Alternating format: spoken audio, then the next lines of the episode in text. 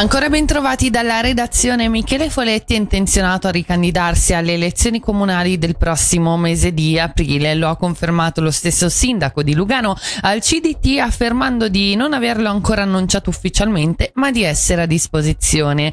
Ricordiamo che Foletti era stato eletto tacitamente nel settembre del 2021 dopo l'improvvisa scomparsa di Marco Borradori. Anche il suo vice Roberto Badaracco ha già confermato alla commissione cerca del PLR la sua disponibilità disponibilità, così come confermano di voler restare in carica Filippo Lombardi, Lorenzo Quadri, Karim Valenzano Rossi e Tiziano Galeazzi. Per Cristina Zanini Barzaghi sarà necessaria una deroga da parte del Partito Socialista.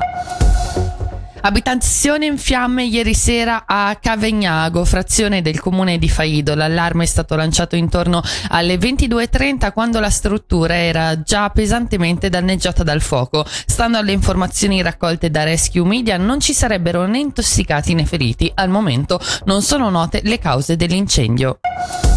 Garantire la sicurezza sul passo del San Gottardo anche d'inverno, chiudendolo solo quando necessario, è quanto chiede Rocco Cattaneo dopo la risposta fornita dal ministro dei trasporti Albert Rosti, secondo il quale tenere aperto il passo tutto l'anno costerebbe troppo, fino a 300 milioni di franchi. Quanto comunicato su possibili alternative al tunnel autostradale ferroviario, secondo il consigliere nazionale ticinese PLR, non è sufficiente perché una soluzione ci sarebbe. Il positivo c'è che eh, Rossi si è detto disposto a cercare di, di, anticipare l'apertura a primavera e posticipare il più possibile la chiusura e questo è già un primo aspetto positivo.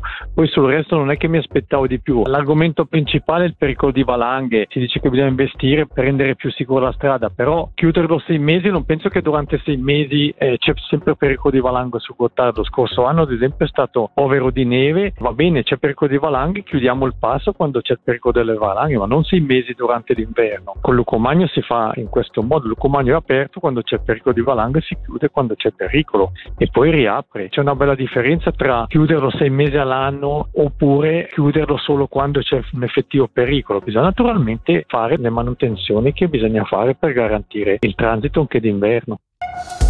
Ora le previsioni del tempo, oggi al sud soleggiato con qualche banco di nebbia al mattino e con temperature massime attorno ai 25 gradi.